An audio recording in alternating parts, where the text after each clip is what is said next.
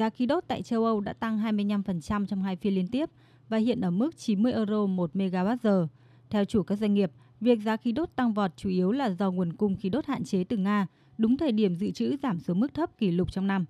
Chỉ trong vòng một năm qua, giá khí đốt tại châu Âu đã tăng hơn gấp 5 lần, khiến người tiêu dùng và nhiều doanh nghiệp kiệt quệ tài chính, đồng thời đe dọa tiến trình phục hồi sau Covid-19.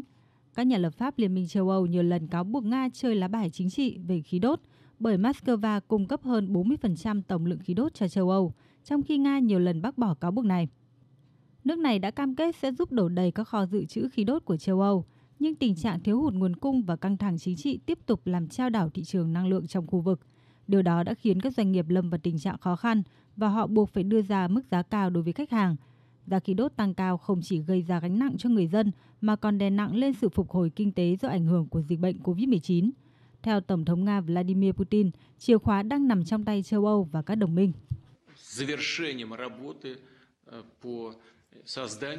Tất cả phụ thuộc vào các đối tác và khách hàng của chúng tôi tại châu Âu. Một khi dự án dòng chảy phương Bắc 2 có thể đi vào hoạt động, châu Âu sẽ nhận được lượng khí đốt bổ sung của Nga. Điều này chắc chắn sẽ có tác động ngay lập tức đến giá cả trên thị trường và tất cả các quốc gia, người tiêu dùng ở những quốc gia tiêu thụ khí đốt của Nga sẽ tự cảm nhận được điều đó.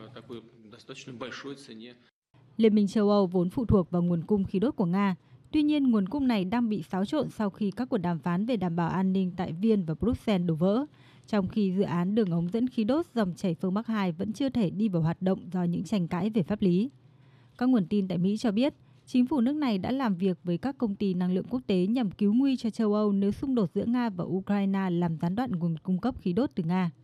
Mỹ được dự báo trở thành nhà cung cấp khí đốt tự nhiên hóa lỏng lớn nhất thế giới trong năm nay, trong khi châu Âu cũng đang phải cạnh tranh khốc liệt với những nước như Nhật Bản hay Trung Quốc để tiếp cận được với nguồn cung cấp khí đốt này.